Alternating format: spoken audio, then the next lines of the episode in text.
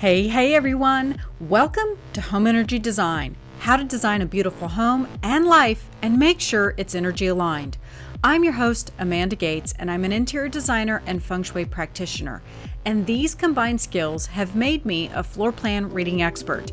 Energy design is like astrology for your home and your life. And who doesn't want more of that? I believe in all things pretty. In fact, my team and I love the pretty. But what makes my firm different is that we can help you create designs that are also energy aligned to help you get the home and life you've always dreamed of. Are you ready? Let's do this.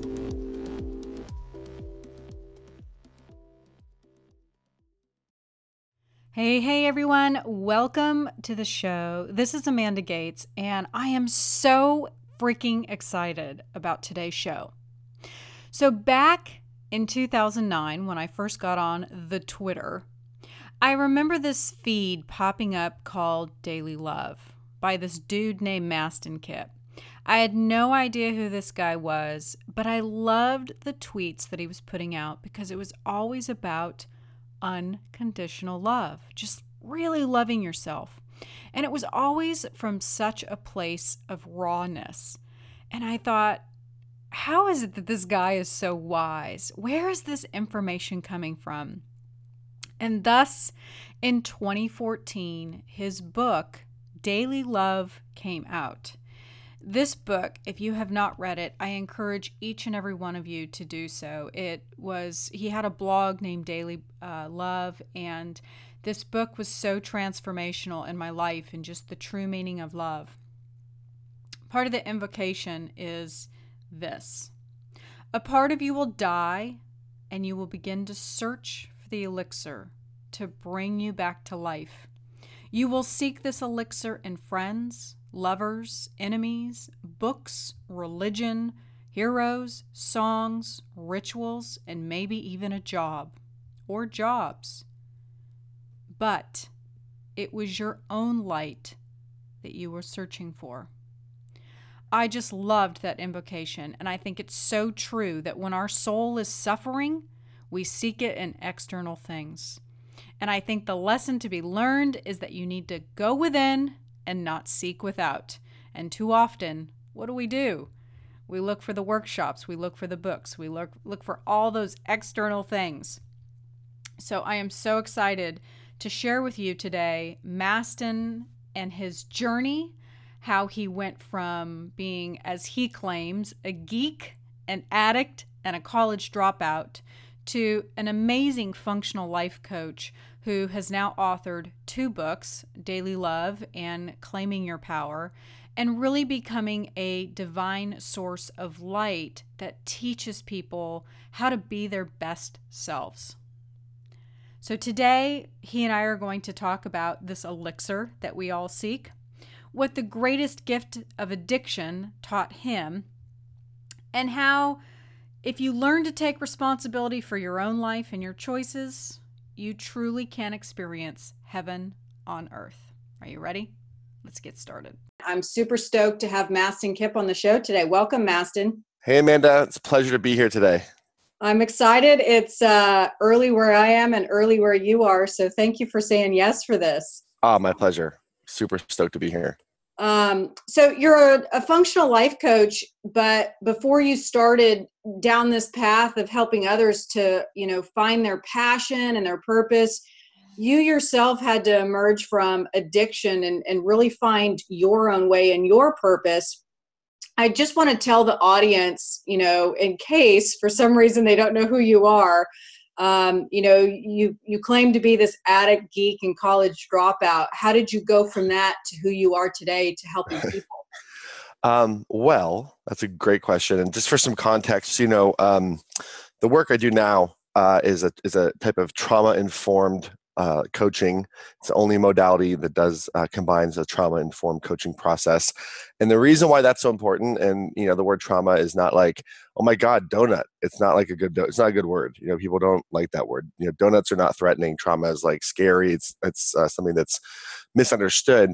But doing your emotional trauma work is the most important stuff that you can do to get any outcome that you're going for. So, whatever outcome you're going for a relationship outcome, a financial outcome, a business outcome um, doing your internal emotional trauma work is the most important stuff. And if you don't think you got trauma, you definitely got to do your work. Uh, and I'll probably explain more about what that means later because it's misunderstood. And it gives some context to the answer that I'm going to give you because, you know, I think um, trauma is a misunderstood uh, term. And, and how I how I did it was I did my uh, primarily did my emotional trauma work, and there's a lot that goes into that.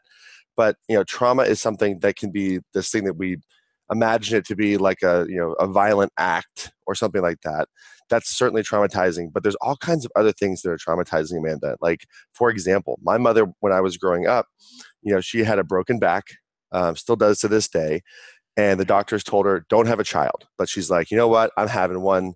I don't care what you say and she did and it made her health my my, my uh, birth made her health deteriorate and one of the things that you know I had to cope with as a child was a mother who was bedridden, who was in and out of hospitals, who had multiple surgeries, who died three times on the operating table.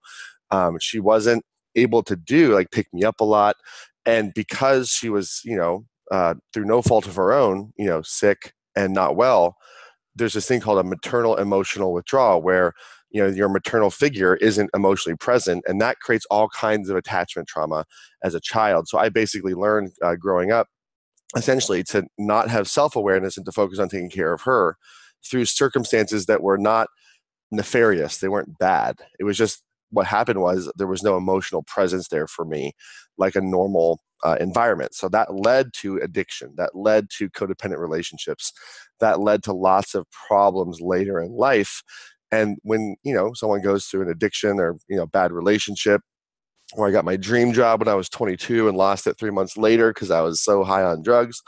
You know, when I hit a rock bottom in my early 20s and thought to myself, like, how did I get here? I want to feel better.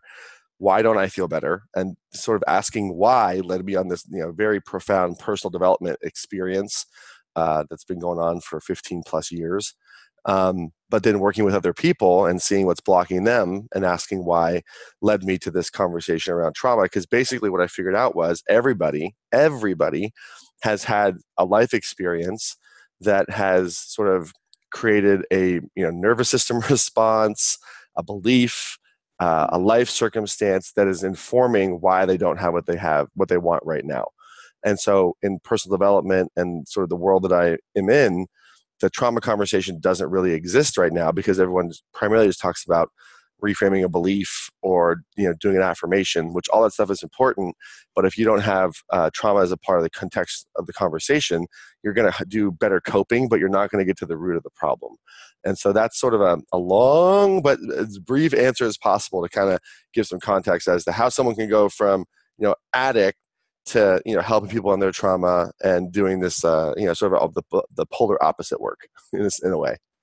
Yeah, and I, I think it really kind of wraps up the the really what the power I, I consider claim your power just a uh, incredible resource. I'm going to get to that in a minute though, I, and I kind of knew this was going to happen because I have so many great things that I want to ask you.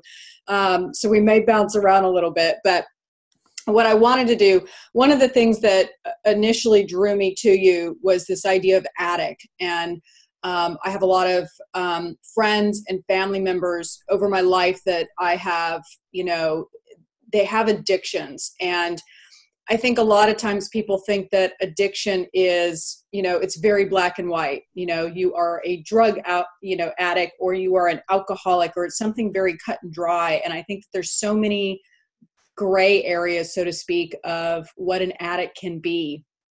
And um, one thing that I really resonated with you in Daily Love is this idea that the addict is constantly searching. It's kind of like that coping mechanism that you were just talking about. Mm-hmm. And I noticed that in Daily Love and also in Claim Your Power, you had this invocation and i'm going to tell the audience this because i think that a lot of people listening today can resonate to this you may not define yourself as an addict but i think that all of us have an addiction to something because of that trauma that we've had probably from our early childhood but it says a part of you will die and you will begin to search for the elixir to bring you back to life.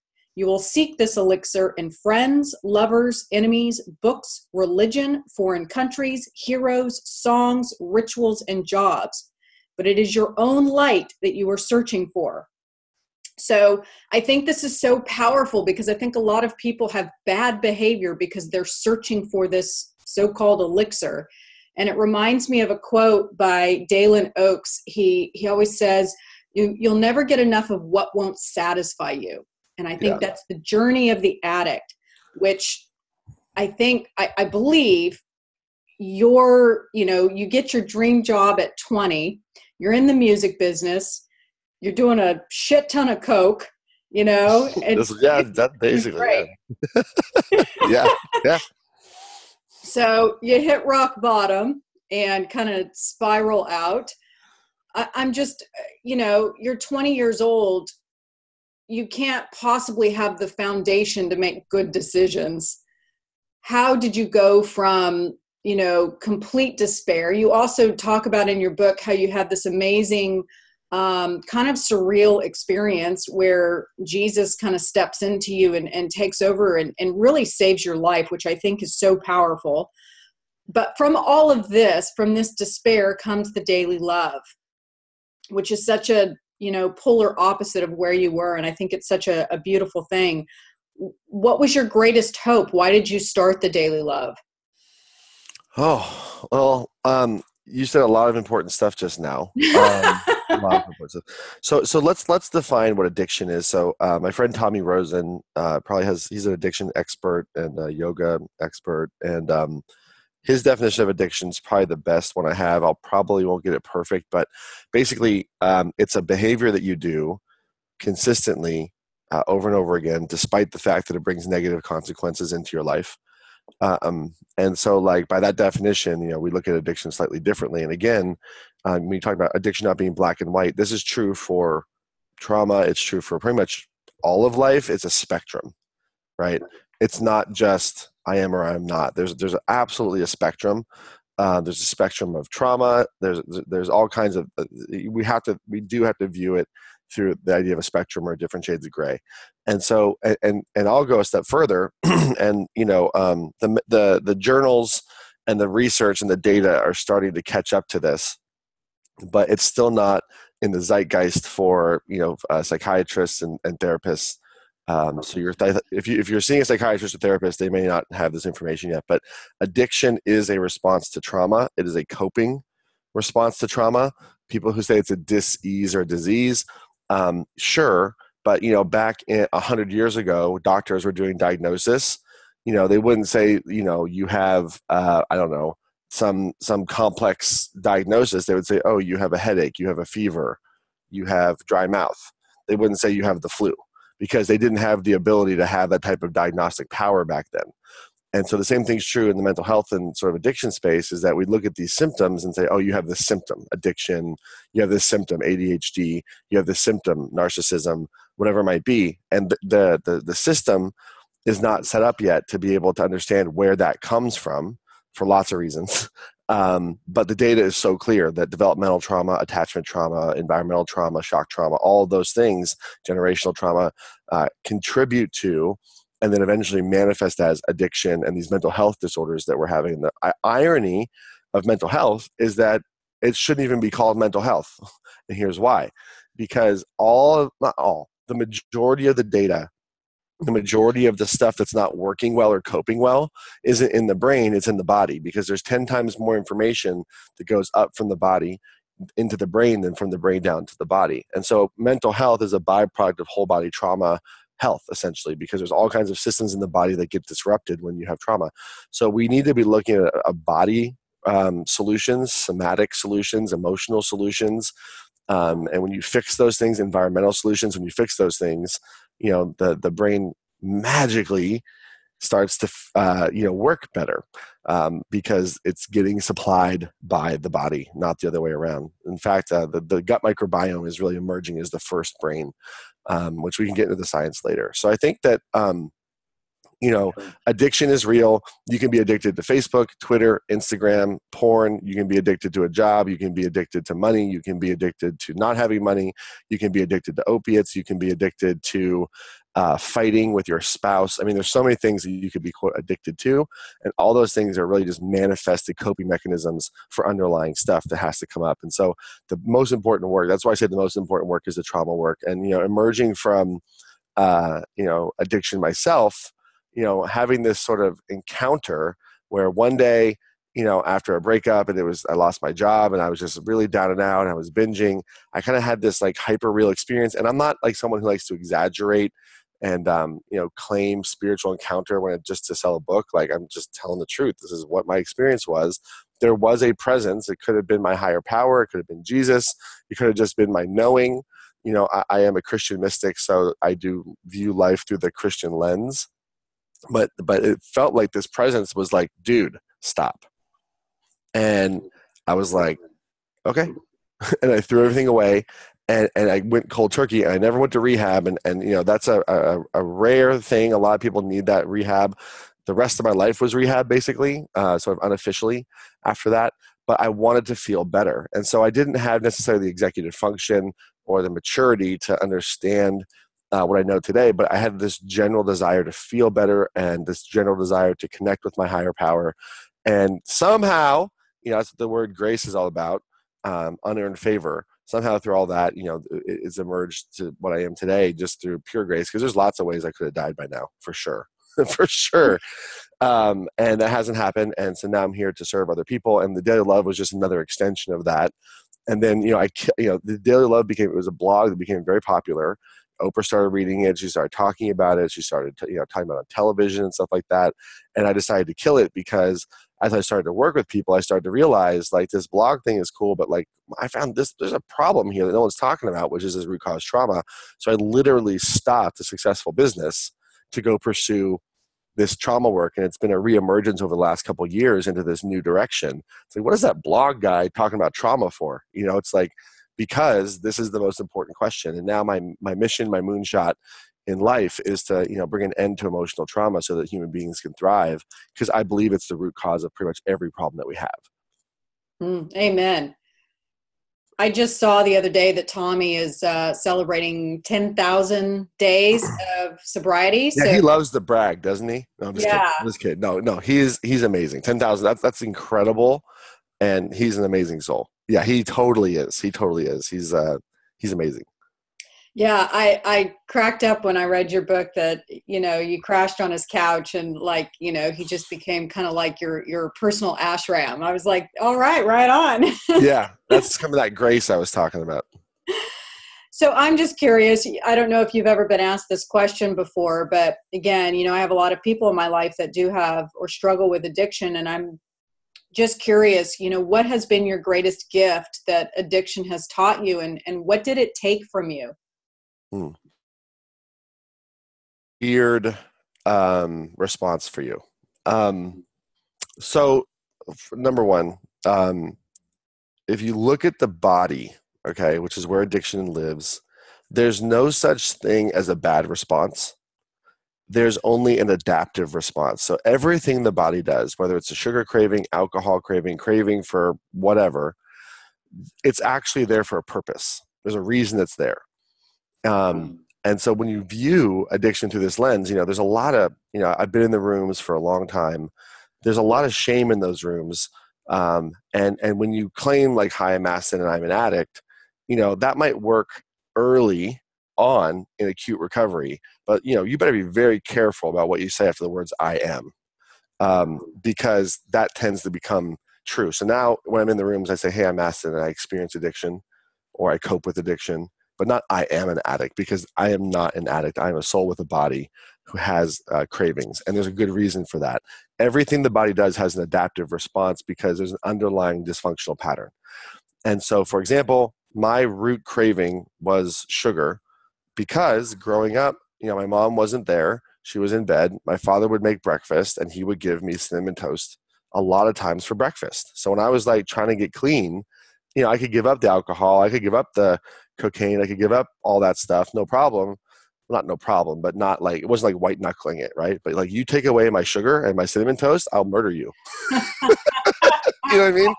You know, so like like th- that's interesting, and I was like, why? But like my body links love with cinnamon, right, and sugar, and I was like, oh my god, of course it does. Like when I finally realized, like this isn't just some random disease. You know, this is like me trying to like hold on to love, which makes complete sense. I just never thought of it that way. There was never lens that way. So a couple things in the recovery process, um, it gave me my life.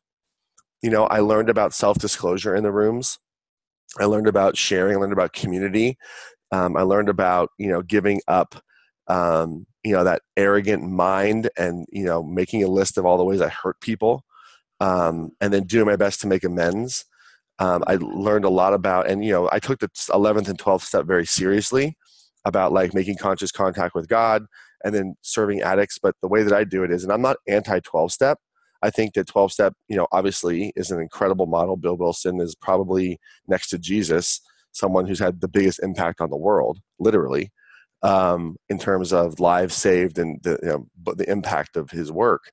Um, and it's not a complete model. The model needs to be expanded, which is why Tommy's around and other people are starting to emerge because the relapse rate is huge. So don't stop your 12 step work. Don't not go to the meetings like keep doing that but let's look at other things that have to happen too so the other the, the thing that i think addiction really taught me is that you know um, we need a whole body uh, solution right? We can't just have this like let me white knuckle it. And by the way, if you go to like for example an AA meeting, right, and people are like I've been sober for 30 days, 40 days, you know, 10 years, 30 years, if they haven't done their trauma work or their gut work and like trying to heal their you know their microbiome in their gut, like you're gonna see them in the back like smoking. You're gonna see them in the back, uh, you know, pounding donuts or something like that, and they've just transferred the addiction from alcohol to sugar, from alcohol to cigarettes, from alcohol to you know, you know the 13th step is, is famous where you're like you know are you know sleeping with people in the program. Like there's lots of stuff that happens that's not alcohol that's still addictive behavior. And when you you know start to give up the cigarettes, you start to give up the sugar, you start to realize you know what this all comes back to some type of attachment trauma where this behavior equals love, this behavior equals safety. And so you know, there's a lot of uh, new modalities that are emerging to supplement, not replace, but supplement the 12 step model because it's it's a really good model. But it's like a, it's like think of think of it as like kale. Like kale is super nutritious. It makes a great salad, but like you need a little bit more things in the salad to have like a really kick ass salad, you know. Um, and so I, I think that um, what addiction has taken from me I don't see that the hard part for me is I don't really view it that way because like there's so many things that I don't have because of it. And you know there are people in my life who have died because of it. But for like my experience has been it's given me you know wounds perspective wisdom. Um, if i look at other people in my family um, you know who have suffered from addiction and and you know my cousin committed suicide you know it took my cousin. If i think of it systemically not just my experience you know it took my cousin but i also feel like it's not really the addiction that did it it's like our approach to healing it has to change too you know, we, we, I had a friend of mine who called me recently, who's uh, a friend of theirs, you took their own life, and in their note basically said, you know, because this is, you know, this diagnosis is basically incurable, I don't want to be around. The belief is that there can't be healing, and so I think that um, I view more the system of healing as the the reason why you know things aren't happening, uh, or you know something got taken than like the addiction, because the addiction is just a normal natural response to some type of thing you didn't get or thing that you want. It's a solution to a problem. It's not a good solution. And our system needs to wake up to the to the trauma informed approach for mental health and for addiction care because without that you're not going to get the long-term transformation you know um, it's not going to happen relapse is so much greater if you you know don't take trauma into account. Because what relapse is is a default back to old coping mechanisms. That's all it is. Um, and those coping mechanisms are there because of an unhealed trauma. So you know it to me it's more i, I view it more as what the system has taken versus addiction. Because to me addiction is like a natural response. And like the data is out there. It's just that the system hasn't incorporated it yet. And so that's why I do what I do to like get more awareness about this stuff because, you know, the data and the research is so clear. Yeah. Wow. I agree with you with the I am statement. I think that's powerful because you're releasing that vibration into the universe and it's like you are affirming that that is who who you are and what defines you. Yep. That's so 100% true. If you're listening to this, take note. I uh one of the things that I thought was really powerful uh, is you say that the addict is someone who is looking for God in all the wrong places. Mm-hmm. And I can definitely see this on in the people that I know because it they're you know they are searching for that elusive elixir. And, and like you said it's just a transference. If they're not doing the drugs then they transfer the, the addiction to something else. And and i think it's it, like you're talking about it's about this trauma and it's this um, undeniable search, I feel like it's because they have really escaped their divine light and because they're not connected to their higher selves and their higher purpose. It's like they're fidgety. They can't quite make sense of, you know, the purpose of everything. And to me, that really brings in this idea of spirituality. And I want to read you one of your definitions of spirituality is hands down the best that I've ever heard you say it's not the clothes you wear, the places you shop, the things you own, or who you know. It's a measure of how loving a person can be. And love, according to you, love is a, an unconditional acceptance of what is. And I think that's brilliant because I think so many people. Um, I, I have a term called above and below the cross emotions, and I feel like the majority of society is in below the cross where they're in shame and guilt and hate and anger and all this these gross emotions. And i'm just curious from your perspective why do we struggle so much as a society with this? Why are we so why is it so hard for us to love ourselves and love one another? Can't we all just get along? Rodney exactly. said you know? Um okay so do you want the actual answer? Yeah let's do it Okay, I don't know if you're gonna like this answer. okay.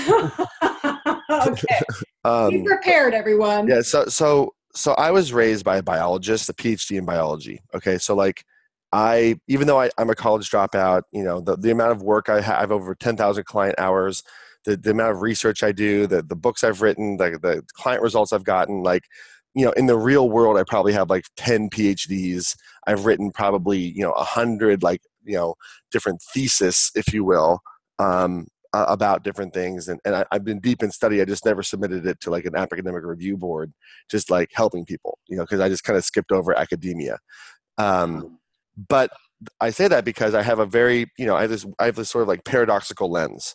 One is i have a very deep profound spiritual lens that i view the world through but the other one is i have a, a very sort of hardcore biological lens that i view the world through because i was raised by a biologist and when you look to nature right? Nature gives us a lot of clues, and you know, uh, the thing about nature is, uh, you know, people. Uh, I'm I'm completely against, for example, factory farming. Okay, horrible. Um, but if you saw how animals were killed in the wild, factory farming, in a sense, would look compassionate because animals are eaten alive every day. Okay, um, it's it's violent in the, in the wild. There's a lot of violence out there. The difference is when an animal kills an animal, it's for food, it's functional. We waste so many lives, and it's not a good idea. And I'm not justifying it, but my point is, is that there's a lot of you know violence in the in the wild. When you look at how human beings have evolved out of this sort of crazy, you know, predatory environment, you know, somehow not that long ago in our evolutionary history, we developed this thing called a prefrontal cortex that gave us these, you know, executive functions that have helped us, you know, figure out fire. We have opposable thumbs. We started to build machines. You know, we started to, you know, create, you know, mass agriculture. We've, we emerged out of the primal soup as these beings that have this sort of greater executive function and ability to solve problems. And we have opposable thumbs. So we have these like biological advantages. The problem is that if you look at what we've evolved out of, okay, back in like Moses' day, which in biological terms is not that long ago, it's like yesterday, okay, because we've been evolving for millions of years. So, you know, Moses was basically, you know, in evolutionary terms, like basically yesterday. The big aha of the day was this is the aha moment. Like, imagine you're watching Super Soul Sunday and Moses is on, okay? And he's like, all right, guys, don't murder each other. and they're like oh my god totally like that's the aha of the day right that's the that's the big idea right? And, and oprah's on super soul sunday back in you know back in moses' time going totally good idea right? And like that was the paradigm at the moment. Why though? Because we evolved and emer- emerged out of this very violent environment where it was predatory. And you know people talk about you know sexual assault like that the reason why it's so prevalent it's a biological reason right? If you go to like for example any monkey forest in bali you're going to witness sexual assault all day long because there's a biological impulse for that type of procreation. One monkey goes up to another monkey they kind of get it on they leave. There was no dating or consent right? And that's a very primitive primal response. And so we've evolved beyond that. And so what's happening now with like the me too movement what's happening now with all these morals that are emerging with all these women being elected with the power the patriarchy changing like we're up against you know millions of years of evolution that has had it the other way that's why it's so crazy right now because what i believe is is that you know human beings also evolved to have love as a competitive survival advantage connection as a survival advantage, cooperation as an evolutionary benefit. And so what's happening is, you know, from an from an evolutionary perspective, you know, evolution is now saying all of these things, you know, sexual assault, violence, uh, mm. et cetera, et cetera, you know, scarcity, all these things are no longer evolutionarily necessary because we've evolved beyond them. But it's still in our DNA because, you know, this behavior has been happening for millennia. And so I'm not justifying it. I'm just saying that we basically emerged from this primal world where like it was just like predators are, you know, eating things, killing things. There's no law and order. A couple thousand years ago, it was like, hey guys, don't kill each other. We're like, wow, new idea, right? And then it's been evolving since there. And we've, you know, in terms of evolving from Moses' time, we've definitely come a long way, but we still have a long way to go. So the reason why we can't get along, basically, is because we never have because it's been this primal kind of everyone for themselves world and now we live in a world with artificial intelligence with the internet with abundance and so like those sort of primal survival skills are no longer necessary in the world that we live in today which is why we're having all these social justice movements emerge because it's an evolutionary and survival necessity that they emerge.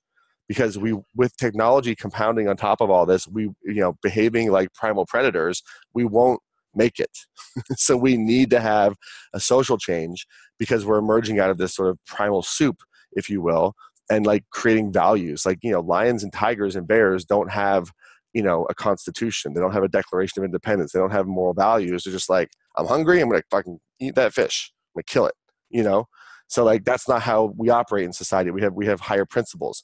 So and it's to take a second for every all you know, on an evolutionary chain for all that to get into alignment. But you're witnessing the death of the necessity of brute force and patriarchy for survival and you're seeing this emergence of soft skills this emergence of feminine power you're seeing this emergence of diversity. Every healthy system has uh, diversity and you're seeing that emergence. So uh, we're in the middle of a huge paradigm shift from you know this like primal world into this uh, higher values world and so we're working it out. That's how i would say it i'm curious you know since a lot of your work stems from this emotional trauma you know could a lot of this old paradigm that's falling away is this triggering people is it is it Oh yeah. oh yeah, yeah, totally, a hundred percent. You know, it depends on if you're ready. You know, um, and and people are people are becoming more and more ready. But you know, I mean, let, us talk about you know United States politics. Um, what's happening right now, right? You're seeing this huge sort of bifurcation of quote sides, if you will. And what's happening is like the way that I view it isn't Republican or Democrat uh, I view it through the lens of who's trauma informed and who's not, who's aware of the experience of the marginalized and who's privileged and who doesn't have that experience. And so, what's emerging is that people who have been marginalized are like, hey, we're kind of done with this. You know, we're done. And the people who have been in power for a long time are like, uh, I don't think so. Right? We don't like that. That's scary. That's threatening our survival. But, you know, um, over a period of time, um, you know, you're going to see the emergence of more and more trauma-informed care, more and more valuing the perspective of the marginalized people of the world, Um, and yeah, it's super triggering. And you know, this is a this is a special time because it's not like we're there's not it's not the United States is a divided country.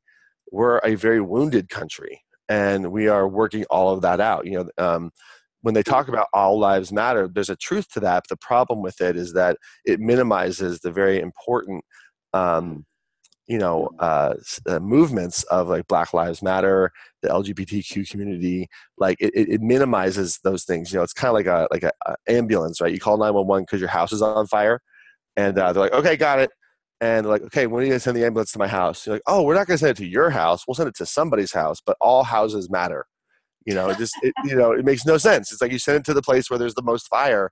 And right now you know you look at the uh, native american indians you look at uh, women's rights you look at survivors you look at um, you know black lives and, and, and all minorities. Like there is a, a necessary systemic shift that has to happen to you know get everyone on the same page of equality and and and uh, and, and intrinsic value being the same and, and that's what's happening right now and so and we're, we're sort of um, cleansing if you will or up i look at this as a human software upgrade we're upgrading the software to say you know this white patriarchy thing doesn't work so good anymore. We're going to do it this other way. And you know, there's always a resistance to change, but um, it's an idea whose time has come. They can't stop, and it's not a Republican idea or Democratic idea. It's a human rights idea, um, and that's why it's going to.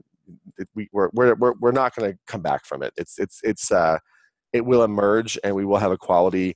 And it's just you know you're fighting you know literally millions of years of evolution that's been the opposite, which is why it's so chaotic right now. But in the middle of crisis is an opportunity, and that's that's how I view it. And um, you know, you look at the recent midterm elections on the Republicans and Democrats elected more women than ever before, right? So there's just a lot of uh, change that's happening. First Muslims, um, you know, I mean, many, many first openly gay governor. Like a lot of things are starting to shift, um, and so you know, we're rewiring ourselves on a global scale and, and what's been uh, necessary for survival. And now it's the soft skills like empathy, love, inclusion, equality that are necessary for survival and um, you know, from a biological perspective, any of the mindsets or belief systems that don't line up with that eventually are going to die off because that's what happens in evolution. Is that what's no longer necessary for survival? Um, it's called you know um, survival of the fittest, right? And so, in survival of the most adaptable to change, those old paradigms will die off. And Steve Jobs has a great quote. He talks about how death is the great change agent right? So, you know, you're going to see a very different world the next 10 years, 20 years, 30 years, and um, it's going to be abundant and awesome and amazing. And right now, we're going through some growing pains. Without a doubt. I, uh, one of the things that I love is that you have this love model as opposed to the head model. And I agree so much with this because I, I do think that you mentioned the patriarchal way of doing things and it's a very heady way of doing things. It's we're up in our head it's all very analytical it's very left brain um, as opposed to really doing things from our heart. And in uh, daily love you have a quote from Caroline Myss that says only when you take responsibility for your life and your choices will you experience heaven on earth. And i think the the way that we can really experience you know that that true heaven on earth is if we are operating from our hearts um, and really unconditional love. But tell us a little bit about your your Kipp love therapy. I'm curious if this is part of your process with the helping people through their emotional trauma. Yeah. Um, yeah so it's called it's called a Kipp heart therapy. And um, basically um, it's a it's a somatic or emotional experience. And and what we do is we help people you know get feel safe in their nervous system takes a couple days, usually at a retreat, to kind of calm down, get centered. And then we walk them through a process where they're able to talk to their heart. And what's so cool is that there's a, a, a field called whole body intelligence. And what we're learning is like every organ in your body has, how should I put this, intelligence. Mm-hmm. And when you know how to calm your mind and listen to the emotions of your body, um, you can have a, a, conversation, a little conversation. And that's that affect I was talking about, where there's that information coming up from the body into the brain. I mean, that's what intuition is, right? So intuition lives in the body. That's information that comes from your body up to your brain.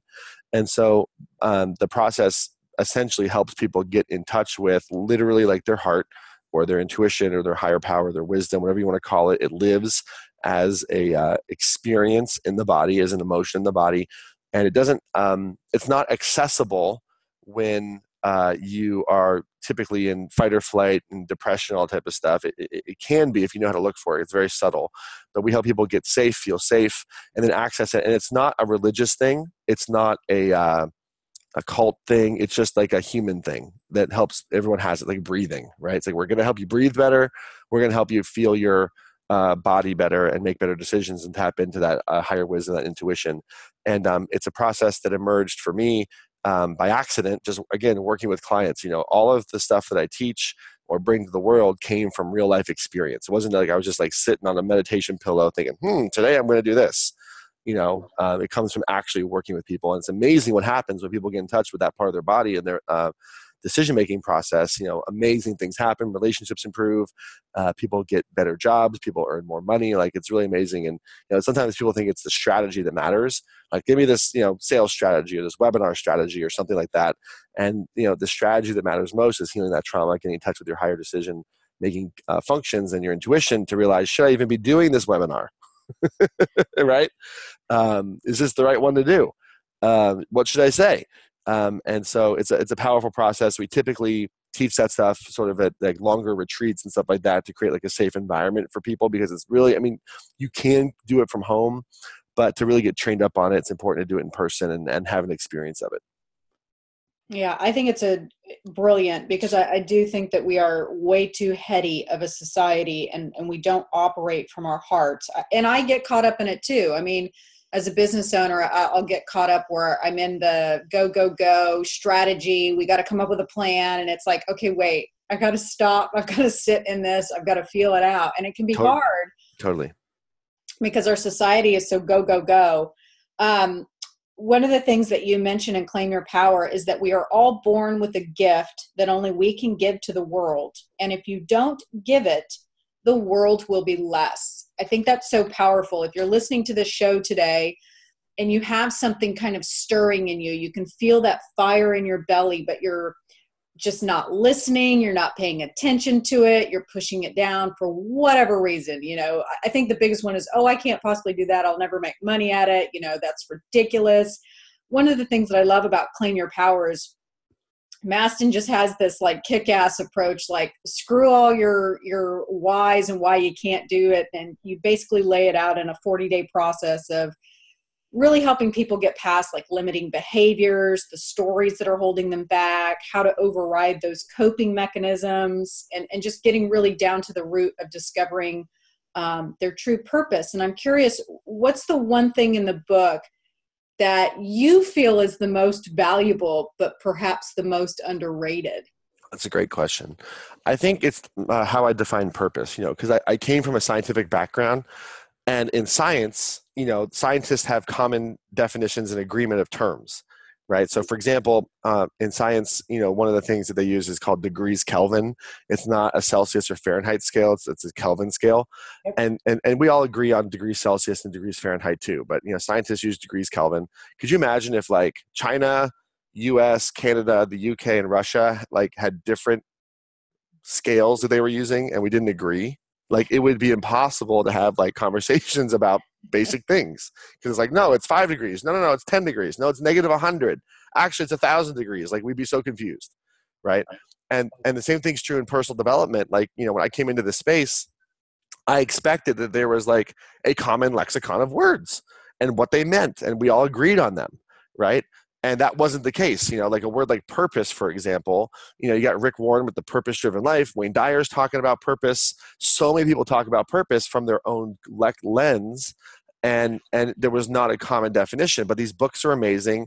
But when i would ask my audiences you know either you know thousands of people and i would say hey guys so like how do you define purpose? And some people would say oh it's uh, why you're born or it's um, you know it's, it's your gift or it's impact or it's serving others. And if you notice those are all different definitions. Um, and so what i decided to do is create like a common definition and the way that i define purpose uh, just one thing for context you know is, is through this lens we set goals in life because we want an emotional payoff. We want to feel you know for example in a relationship we might want to feel love and passion and connection and intimacy. When we lose weight we want to feel energy self-respect or levity. When we're making money we want to feel free and we want to feel safe. And so what i realized was is that everyone's going for these like external goals but there is an internal emotional power or goal that they were trying to hit and just like interior design right? You can't it doesn't matter how you paint the house it's how it's on the inside that matters most right? And so it doesn't matter what's going on you can have the best outside but if the inside's not working it doesn't matter if the plumbing's clogged or if you know you know the, the, the room isn't set up well it's not going to function well no matter how good the paint is on the outside and I started looking at these high performers and they were going for these goals. And one of my friends, you know, their only goal was to get on the New York Times and they spent, you know, 18 months planning, strategizing, stressing, trying to get on the Times. They made it. She was happy for 3 days. No. Right? So she had 18 months of time invested for 3 days of happiness, right? Mm-hmm. And you're like, that doesn't seem like a good use of time and, and a good ROI. So basically, I said, guys, it's, this is not about external stuff, it's internal. And what I started to realize was everyone's going for emotions. So the way that I define purpose is it's an emotion that you generate and cultivate within yourself and then express to the world in the form of service to others. It's an emotional state that you cultivate and generate within yourself and express to others in the form of service. Everything's an emotional game. Life is moving towards soft skills. When you have the right emotional states, you know, you create safety in a relationship, you create safety in a community, in a culture. You know, the, a business culture is a, a, group of shared emotions.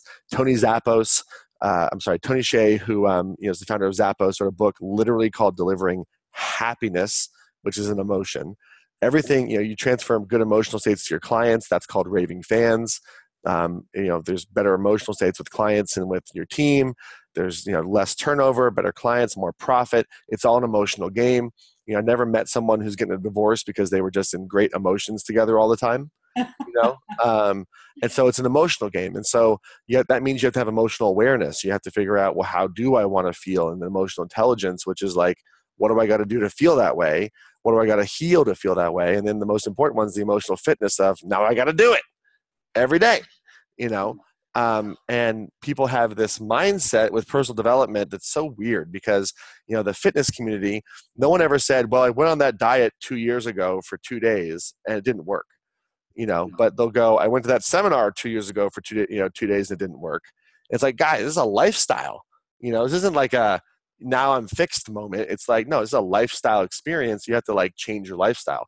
And so that definition of emotion i'm sorry purpose being an emotion that you cultivate within yourself and express to others in the form of service, I think is probably one of the most powerful parts of the book for sure. Mm, yeah, it's a great book. And I actually got the uh, audio version, and I think my favorite thing was you reading it to me because you're just so fired up and you're like, excited about it. And like yeah. just listening to it you're like i want to go kick ass and take names. I love it. I love it. I love it. I love it. Yeah. And, and the audiobook was fun too because uh, i had a buddy of mine who does audiobooks and, and he kind of like will read and if he's thinking of something he'll like break from the book and say hey hold on. By the way, and they'll go like deeper into certain topics. And I was like, that's a cool idea. So I did that for my book, and uh, people have seemed to like that because I kind of just do these riffs. Um, yeah, it, it was, in the book it was great. And i, I love that uh, you talked about helping people get undead and dead is falling short of your potential. I loved that. I laughed out loud when i first heard so it. so good. I love it. I'm curious you know why do you think we keep talking about this idea of trauma and how we hold on to that and that produces basically a coping mechanism which then you know turns into addiction. Why are so many people you know walking around unfulfilled. What are they scared of? What's preventing them from really stepping into you know their highest potential? Again i might not give you the answer that you're looking for. Here we uh, go. but but i think it's simple actually. So um, it makes a lot of sense when i put it this way. You know um, we uh, are about to step in you know we're very close to 2020 okay and to make this makes me feel old this idea but we're like closer to 2050 than 1985 i know right like wow okay um, and so we're, we're in a new age we have artificial intelligence um, like i just saw an article this morning that like an artificial intelligent toilet will like diagnose your poop and tell you about health problems. Like that's crazy, right? Like, wow. I mean, like we're 3D printing hearts. We're like extending life. Like there's so many things that are starting to happen. You know, AI is taking away jobs. There's a fully automated, you know, restaurant in San Francisco that's run completely by machines. You know, like we're in a whole new world. Okay, yet in our bodies, our nervous system, we live with this post-depression, Great Depression trauma, where you know our parents or grandparents or great grandparents went through the Great Depression. They experienced significant uh, scarcity. And this idea of just get a job, just get an education, just kind of do this thing to earn money, like lives with us as a mindset. And you know, are not that long ago, our families had like this really good um, reason to say stuff like that. But the problem is that we live in a world where people are making hundred thousand dollars a year playing video games. Mm-hmm. We live in a world today where you know uh, clients of ours who are you know coming out of jobs like a year later are like tripling the income they're making from a job you know living a business that they love right? So like we live in a completely different world it's changing so fast. And so i think it's really about healing this sort of like trauma around the great depression around world war ii where that says like you know they, that generation went through some crazy stuff some painful stuff. And the advice to their kids and they got passed down to us and you know our kids is get a job you know be happy with what you got be happy that you have a roof over your head you know and be happy that you got food. And while we should absolutely be grateful for those blessings we have to realize that we live in a different world where there's more available to us now. So it's the rules are changing. And people who are hip to that you know are quitting their job or changing getting the job that they love or starting a business or a lifestyle business and things are changing very quickly. Um, and you know soft skills like empathy love connection um, are starting to emerge as more important than like technical skill and so you know uh, again we're in the middle of a big paradigm shift. And so but for a good reason because you know not that long ago our you know grandparents or their parents were like basically starving and dying in the great depression and they had a very traumatic experience through that in world war one right before that and world war two right after that. And that's we're only about 100 years removed from that not even. And so but the world has changed uh, dramatically since then yeah, and again, I, I just want to reiterate I, I, love this idea of the soft skills that you keep talking about. It, I think it's one of the reasons why Gary Vaynerchuk has been as popular as he is, just because he really pushes this idea of empathy and um, you know not being so heady and, and operating more from the heart. And I think we're going to see a huge emergence of that, especially in um, entrepreneurship and, and just doing things differently, not so analytically left brain. Um, I'm curious, you know, you're right. I, I, think that we've been kind of caught up in this idea of status quo and, and don't, you know, ruffle any feathers, don't make any waves, like just get the job, have the kids, get a, a nice, um, quaint house, call it a day, everything's good. Um, but I think that you're right, that does lead to uh, unfilled life. So for those that are listening today, other than claim your power because i would recommend everybody get that because it's a 40 day journey to get your ass in gear basically um, and quit making excuses. He helps you through all of that. But for those who are listening today what are three things that you can leave with the audience to just really help them unlock their potential and really step into you know their purpose? Sure. I think um, number one is um, you've got to cultivate uh, a mindset of courage and an experience of courage. And courage is not this like bravado or confidence where you're like, I'm kicking butt. Like you're terrified every step of the way. That's what courage is. Like you literally are shaking. It's messy. You're afraid, uh, but you're doing it anyway. So you, like be courageous every single day. You know that the, um, my fear maxim is that you know unless you're in mortal danger, fear is a compass showing you where to go. And so you've got to keep doing things that terrify you on a daily basis. Um, you've got to upgrade your environment and the, your peer group um, to people who believe uh, what you are becoming and believe in what you're becoming and support that. You know, um, think of it this way: like if you're like, I want to lose 100 pounds, like don't move into Dunkin' Donuts, right? Like don't do it. You know, you got to go. You know, move in with like a trainer. You know, like just like you know, it's a different experience. You know, go move into a garden where there's only kale and tomatoes you know? Like it'll be your the environment really informs people think that they can change their beliefs which they can but if your environment doesn't support that then the environment will win long term. And then i think the third thing that's most important is to focus so much on, on on helping and serving other people. And i know that that's said a lot but the reason why people don't do that they focus more on themselves their numbers their metrics the money whatever it is is because so many people that I work with, they come to me after being depleted of giving. You know, they were in a relationship or a business or something where they gave and gave and gave and gave and gave and they got nothing back. And they're kind of gun shy on giving again. And so um, just know that when you give and when you serve others and you solve their problems, it's important. And when you do it in a way where you don't lose yourself, then you're not going to go through those old pains again of someone abandoning you or not being there for you or this giving without anything in return. So get you know serve others uh, while maintaining a sense of self. And I think you know if you're courageous, if you're in the right environment and you're serving other people while not losing yourself, you're going to be super successful. Mm, I love it. I love it. Mastin, thank you so much for coming on today and sharing your wisdom with my audience. There are so many great nuggets of information in this, and oh. um, I just I appreciate you so much. Well, it's my pleasure. Thank you so much for having me on today. What an incredible interview. I hope that each and every one of you walk away today with information, something, some nugget of information that you can put into work. I love this idea of soft skills, and I'm starting to hear it more and more. And I'm really hoping that more and more people are going to blossom into the idea of what this can do to not only our consciousness, but humanity itself. So I hope that you have enjoyed this interview today. I know I did. I was so excited that uh, we've been trying to get Mastin on for over a year now, and his schedule just has not allowed it. So I'm so excited that he finally had the time to sit down with me for an hour to have a chit chat to share with all of you.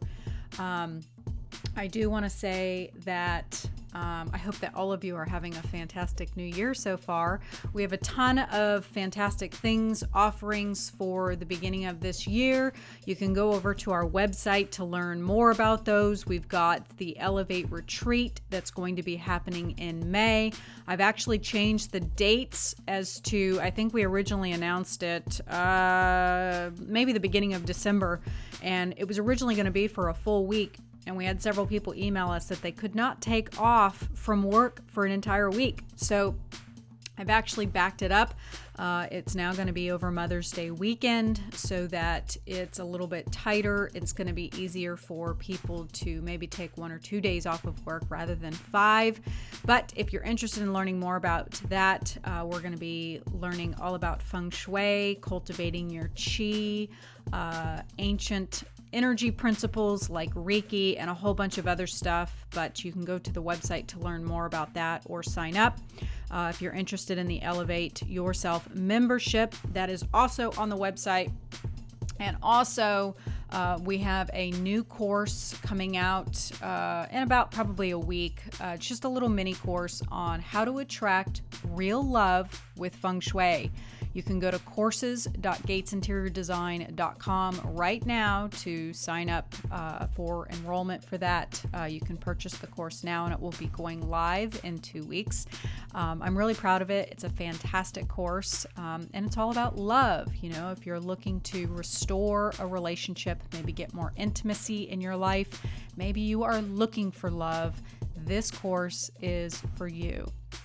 All right, everyone. My name is Amanda Gates. I hope you've enjoyed this show. If you do, head on over to iTunes, leave us a review. We love to hear from you. And hey, trust the vibe because the energy never lies.